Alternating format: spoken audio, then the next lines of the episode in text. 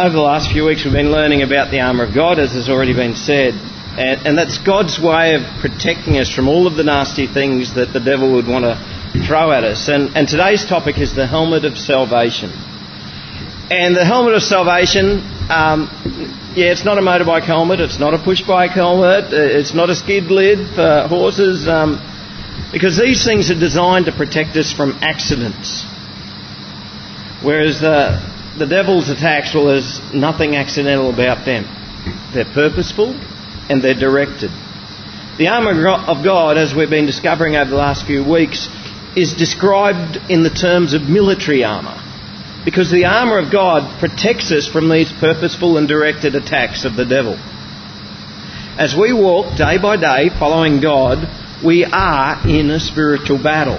There's all sorts of temptations, there's all sorts of burdens, all sorts of trials, all sorts of hardships, pain, suffering, sickness, disease, trouble, misery, worries, anxieties, tribulations. All sorts of attacks are hurled at us by the devil all the time.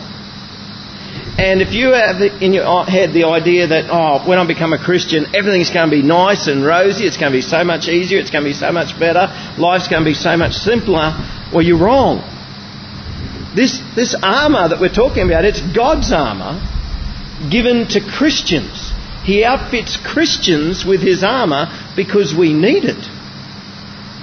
See, the devil doesn't so much need to go attacking his own foot soldiers because they do a pretty good job of getting themselves into a fair bit of trouble. He concentrates his fire on his enemy, on God's children. And so we're told in the scriptures to stand strong against these attacks. And the only way that we can do it, we can't do it in our own strength. We can only stand strong against the schemes of the devil if we take up the armour of God and we put on the armour of God. The only way that we can do it is that way because it is God's battle and it's God's armour that gives us protection. Now, obviously, one of the most important parts of the, of the body to protect in a battle is the head. Now, there's a, there's a reason roo shooters shoot roos in the head. It's because as long as you don't miss, they just don't go much further. You don't have to chase them all over the paddock to find them. And in a battle, there's a very specific term used to describe someone who's foolish enough to go into battle without a helmet. Do you know what they're most often called by the end of the battle? A corpse. The head needs protecting. Verse 17 says, and take the helmet of salvation. The word take, it, it, it, doesn't mean to steal away, it means receive. Right? I, I could take something from you if you're unwilling and come and steal it from you. But that's not the word that's used here. It's actually the word means receive. It means God is offering something to us. God offers us salvation. But there's something we have to do.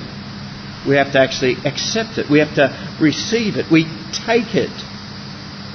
And we, we've just come through the Christmas season. And Christmas, does anybody here like Christmas? Oh, five of you. Oh, good. Good. I'm, I'm one of six then. Yeah, we love Christmas. And, and, and the best part of Christmas is especially if there's kids in the house, isn't it? Get up on Christmas morning and, and there, there's a gift. Now, I want you to imagine that, that you've gone out and, and you've been searching for the perfect gift for your child. And, and you've gone to shop to shop and you've thought, and you've researched online, you're thinking, oh, now this is going to be the perfect gift. Oh, no, no, here's something better. And you just keep looking. And finally, you find that perfect gift. And it's something that they're going to need and it's something that, that they're going to use. And you know they're just going to love it and it's just going to be a fantastic present. And, and, and blokes, you take it to your wife and get them to wrap it up because we're hopeless. Um, and they wrap it up and it looks all beautiful and lovely. What was that? Look, is that what happens there? No, you're the wrapper upper, Scott. Yeah, wow. What's your bloke? and, and, and there's this beautiful gift in Christmas morning. You pick up this gift. You say, Merry Christmas. Mum and Dad love you very much, and we know you'll be very happy with this. And the kid says, No thanks. and walks away. And you're left holding on to the gift.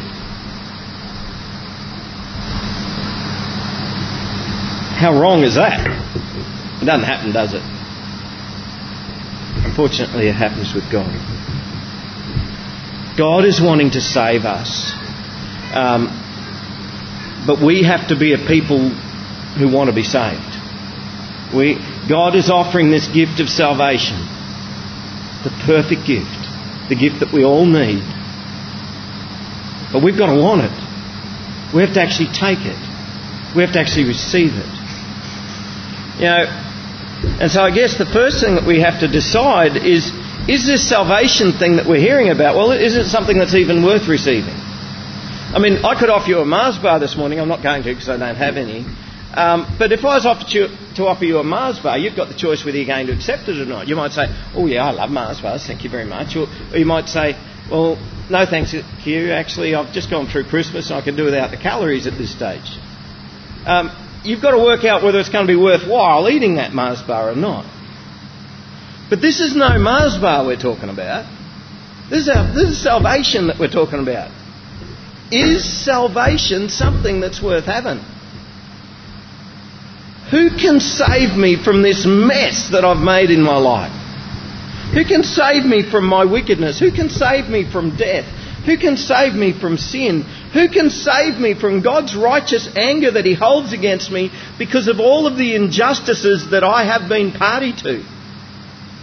Who can save me? Who can save you? Well, God can. And that's what salvation is all about. Know, we, we might think of salvation as some grand religious theological term that we could never possibly understand, but it simply means to be saved by God. And salvation begins at the cross on which Jesus Christ was crucified. In 1 Corinthians chapter 1 verse 18 it says, "For the message of the cross is foolishness to those who are perishing. That's very true, isn't it? Those who don't believe in Jesus, those who are perishing, they think the cross is an absolute nonsense. I mean, what, what are you to go believing in all that religious, that, all that mumbo jumbo Christian stuff? It's foolishness to those who are perishing. But to us who are being saved, it is the power of God. Now, I know the cross, the message of the cross, it just sounds crazy. It sounds like a terrible defeat, like Jesus Christ came into the world to save us, and then all of a sudden he's executed, nailed to a cross, killed there, then a spear shoved through the side just for good measure. And so the cross sounds like a defeat. It, to say that we're saved through the cross just sounds like foolishness. That's the way it sounds. But not to those who are being saved. Because to those who are being saved, the message of the cross is the power of God. But how can that be? Well, it's because the cross is not a defeat, it is a victory. Yeah, Jesus was killed, sure enough. But he's not dead anymore, is he? Is he? No. Know, if, if we're in, in one of the um, African American churches, I'd say, he's not dead anymore. Everybody, in the church go, no way, he's not dead, he's alive. Is that, is that what? There, okay. We, we won't be quite that excited.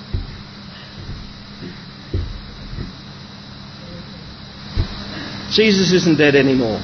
He conquered sin in his death, and he conquered death in his resurrection. The cross was a victory and to us who are being saved, it is the power of God. God was determined to save us, and there was no other way that He could do it. If there was, don't you think God would have chosen the other way? The night before Jesus was crucified, he, he went to the garden to pray, right? This was a place he used to often go. He'd go into the Garden of Gethsemane and just spend time with his Heavenly Father. And there, he prayed that he would be spared the pain. He Said, Father, if you're willing, take this cup from me. Now that sounds all very formal, doesn't it? I can imagine it going more like this Dad, there's any other way, can we do it another way? If there's any other way, I, I don't want to be nailed to the cross. Is there another way? If you're willing, please. I don't want to go through this. And being in agony, he prayed more earnestly, and his sweat became like great drops of blood falling to the ground. You can imagine the anguish, can't you?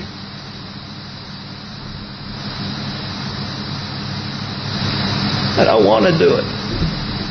Is there another way? But it was the only means to salvation. And so he prayed, Nevertheless, not my will, but yours be done. I'm willing. I'll do it.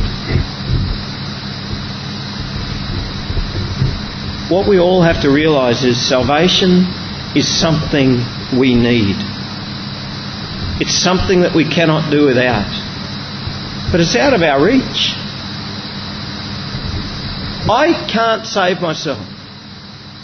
I can't be your Saviour and you can't be my Saviour. None of us can possibly attain salvation. The scriptures say there is no one righteous, not even one.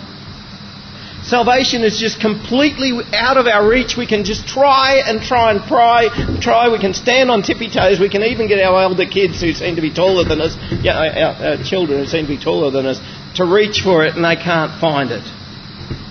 It's completely out of our reach, except for the fact that God gives it to us for free. Jesus Christ died on the cross to save us. That's mercy. And He gives us salvation for free. That's grace. And that is the whole purpose of why Jesus Christ allowed Himself to be nailed to the cross. So there it is. Salvation is paid for it's available and it's on offer. All we have to do is receive it. Just like that child that was offered the present, we actually have to want it and say, Oh, yes, please. Yes, please. The fact that Jesus died on the cross doesn't mean that we all automatically get into heaven. We only get salvation if when we hear the good news of Jesus Christ, we receive it believe in Him and trust in Him. I'm just repeating everything that, that um, Sharon said before. She said enough. All we have to do is when we hear the good news, receive it, believe in Jesus, and trust in Him. Yep, we confess our sins we ask for forgiveness, and, and we just believe that God has given us that forgiveness. Chapter 2, verse 8 says, For by grace you have been saved through faith. You know what faith means? Faith means I believe. Okay? So, for by grace you have been saved through I believe. And this is not your own doing, it is the gift of God, not a result of works, so that no one may boast. You getting this? There is no way, there's no grounds that, that any of us can go boasting in church. I mean, there's no way that anybody here could look down their noses at another, at another person here and say, oh, oh, look where you came from. Goodness me. I'm far better Christian than what you are because, goodness me, imagine what you were. I can, I know, we all know what you were. You were so naughty before you came to God. Nobody can do that. Why not? Because sin, the cross, and salvation are the great leveller within the church. We're all sinners. Christ died for all of us, and all of us here, we've been saved. We've received this salvation. And that puts us all on this equal footing. That's what we all have in common. We were all deeply in need of a Saviour, and in Christ we have salvation. There is absolutely nobody here no one here at all who are here because God said, Oh, you're such a fantastic person. I've got, I've got to have you amongst my children. You're so amazing. You're so good and so nice. I, I want you as my.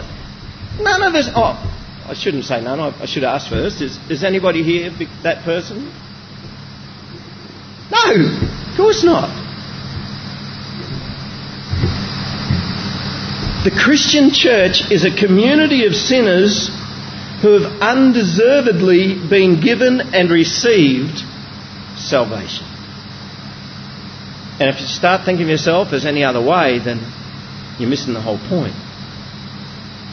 And so if you're a sinner, you'll fit right on in here. But if you're self righteous, I'm sorry, but there's no room for the self righteous in the kingdom of God. Because self righteousness is precisely the one thing that prevents us from receiving salvation. You cannot fit the helmet of salvation onto a swelled head. You try getting a helmet onto a swelled head. I, I, this is a stage at which I wish I was a cartoon drawer and I searched the internet thinking surely somebody's drawn a, drawn a cartoon or something. I couldn't find it. I wanted to get somebody with a big swollen head trying to get a, a little helmet onto their head. Couldn't find it. But you can imagine it, yeah? You cannot fit a helmet onto a swelled head. If you think too much of yourself, your self righteousness will be what stops you from getting salvation. Because, oh, I'm okay. I can do it my own way. Yeah, I, I don't need all that God stuff. I, I do the right thing all the time. She's good. And that's what Jesus used to find as well. Jesus used to get totally frustrated with the religious leaders usually because they were so full of it. They were so full of this self righteousness that he said to them, You mark my words. That, that's not actually what's written in the Bible. He says something like, Verily, verily, I say unto you. But that's what it means. You mark my words the tax collectors and the prostitutes go into the kingdom of God before you. Why? Because they, they believe and you don't.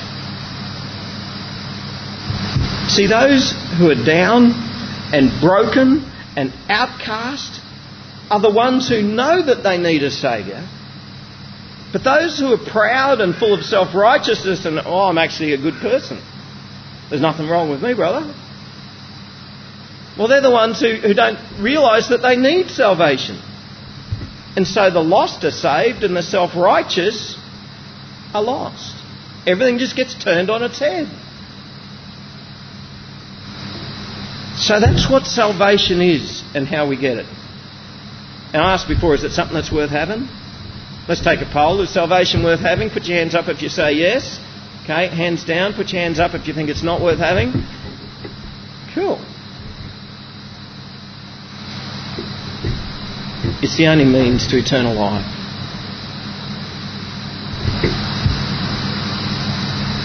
Second point I want to make is salvation is a process. It is begun, but isn't yet finished. And this is a tension that we find in the New Testament all the time because it talks about being saved in the present. It talks about being saved in the future. It has begun, but it isn't yet finished. Back in chapter 1, Paul said, In him you also, when you heard the word of truth, the gospel of your salvation, and believed in him, were sealed with the promised Holy Spirit, who is the guarantee of our inheritance until we acquire possession of it to the praise of his glory. What he's saying is salvation has begun, but we haven't yet got the fullness of it. He's saying that it's an inheritance. We've been promised it, but we haven't yet got it. It's like when, when somebody gives us a check, right? They write out a check and they sign the bottom of it. That's their seal. It means, yep, you're going to get the money, but you've got to get it to the bank first, and the bank cashes it and gives you the money. And when God put His seal on us, He puts His Holy Spirit inside of us. When we give our hearts to God, when we find salvation, the Holy Spirit comes inside us to live in us. That's God saying, This is my seal. you will know that I will be with you forever because I'm in your heart now. You're mine. I have saved, I am saving, and you will be saved. Salvation has begun, salvation is continuing, and salvation will be completed. Who can tell me when, when's it going to be completed? When's salvation going to be completed? When Christ returns, thanks, Jen. When Jesus returns, he's going to come as judge, and, and there's going to be a lot of people who are going to be very shocked with Jesus on that day. Jesus is coming to set right every wrong, to punish every evil, and to comfort the righteous. When Jesus returns, finally, Satan and his demons are going to be thrown into hell along with all of the wicked, along with everyone who says, Look, no thanks, I, I don't need that salvation. And as God intervenes into this world with his righteous judgment, all those who are believing in Christ and have been longing for his return will experience this complete salvation that we long for. So when you first believe in Jesus and make him Lord of your life, that's when your journey of salvation begins. And it is a journey. It's a journey that will continue. Christ will continue to be your Saviour because, let's face it, we continue to need a Saviour. At least I do. None of us are yet perfected. Now I long for that day when Christ returns, when sin will be completely dealt with, will be completely cast out of this world. And I'm not going to have that battle with sin anymore that I continually have. But for now, I need God's salvation to be continually working in me as you need the God's salvation to be continually working in you. We need to, we have this continual need for our Saviour and Christ will continue to save us until his second coming. So, it's a process of salvation. That brings us to our third point. Can a Christian lose their salvation?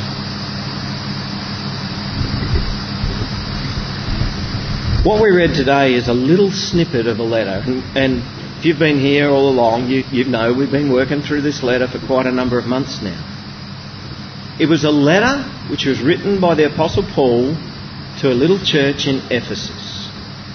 And he's telling this church, he's telling this bunch of Christians to take, to receive this helmet of salvation. In fact, that's what he's been telling us all the way along with this armour of God. It says, Therefore, take up the whole armour of God that you may be able to withstand the evil day, and having done all, to stand firm. Salvation is for those who are believing in Christ. It is not for those who once used to believe in Christ. It's not for those who thought, well, maybe it might be a good idea for me one day to start believing in Christ. Maybe I might investigate that further.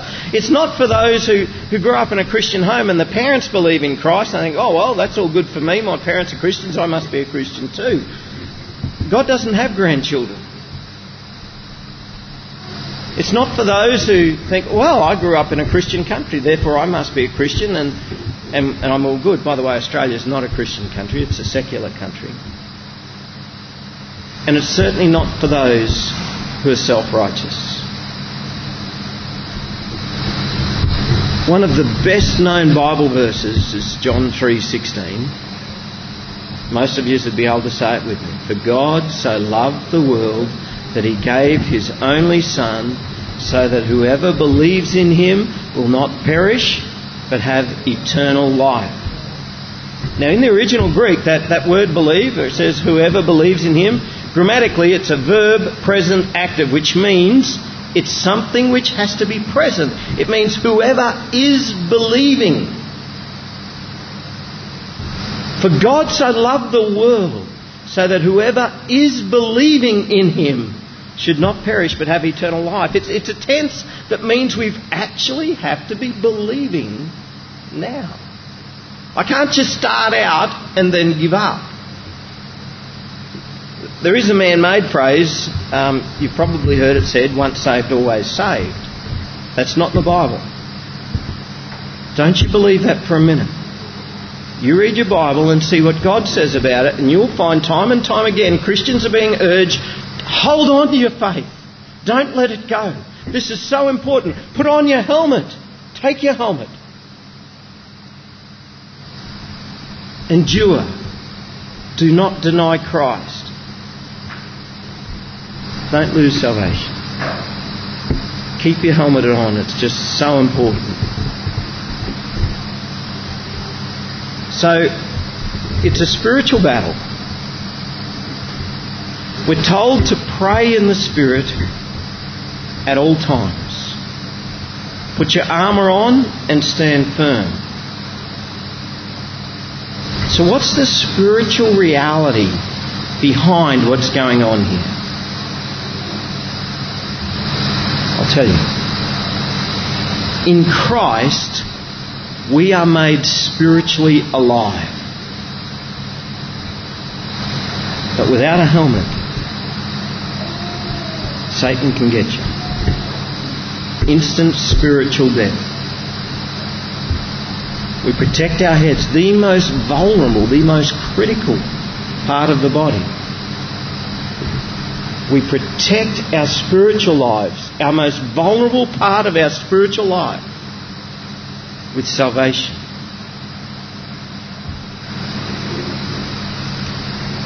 Back in chapter 2, verse 4, it says, But God. Sorry, hang on. Sorry, I jumped too far ahead. So in Christ we're made spiritually alive. So what's the spiritual significance here? For those who don't yet know Christ, you need to know that the starting point to victory over Satan and all of his disruptive and conniving schemes, the starting point for victory over death, the starting point for life is salvation. Chapter 2, verse 4 says, But God, being rich in mercy, because of the great love with which He loved us, even when we were dead in our trespasses, made us alive together with Christ. By grace you have been saved. And raised us up with Him and seated us with Him in the heavenly places in Christ Jesus, so that in the coming ages he might show the immeasurable riches of his grace in kindness towards us in Christ Jesus. For by grace you have been saved through faith. This is not your own doing, it is the gift of God. The starting point of new life is salvation. Believing in the Lord Jesus Christ, receiving mercy, forgiveness, grace, salvation. I just find it amazing here, though. It was while we were still dead in our trespasses. It was while we're still spiritually dead. It was while we kept doing all of those horrible things which all of the sin, all of the wrong things we've done, all of our bad attitudes, everything that makes us contemptible to others and contemptible to God. It was even while we're doing that that God loved us. He loved us enough to give the life of His Son, to give us life.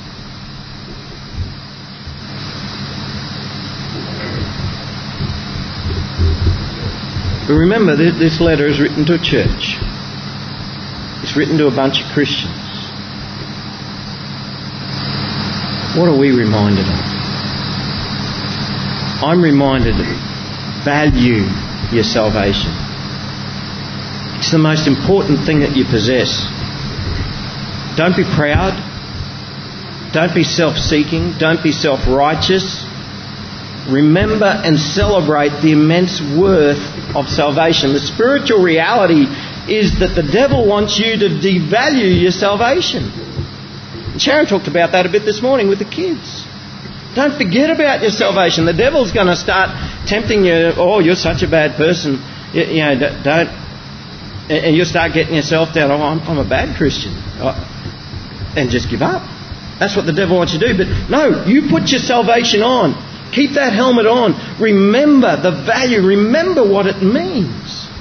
That while you were a sinner, God loved you enough that Christ died for you. Now that's, for me, I, I think that should be keeping it real for us. That, that's the reason we come to church is, is to, to not only hear the Word of God, but to praise Him. We get together and it's like a big Yahoo moment. Is anybody here excited about their salvation? Oh, four of you. Excellent. Oh, there's more noddings. Okay. We should be excited about our salvation. I think I've told you about him before. I got a friend, uh, and he had an amazing, um, he has an amazing testimony about he came, how he came to Christ.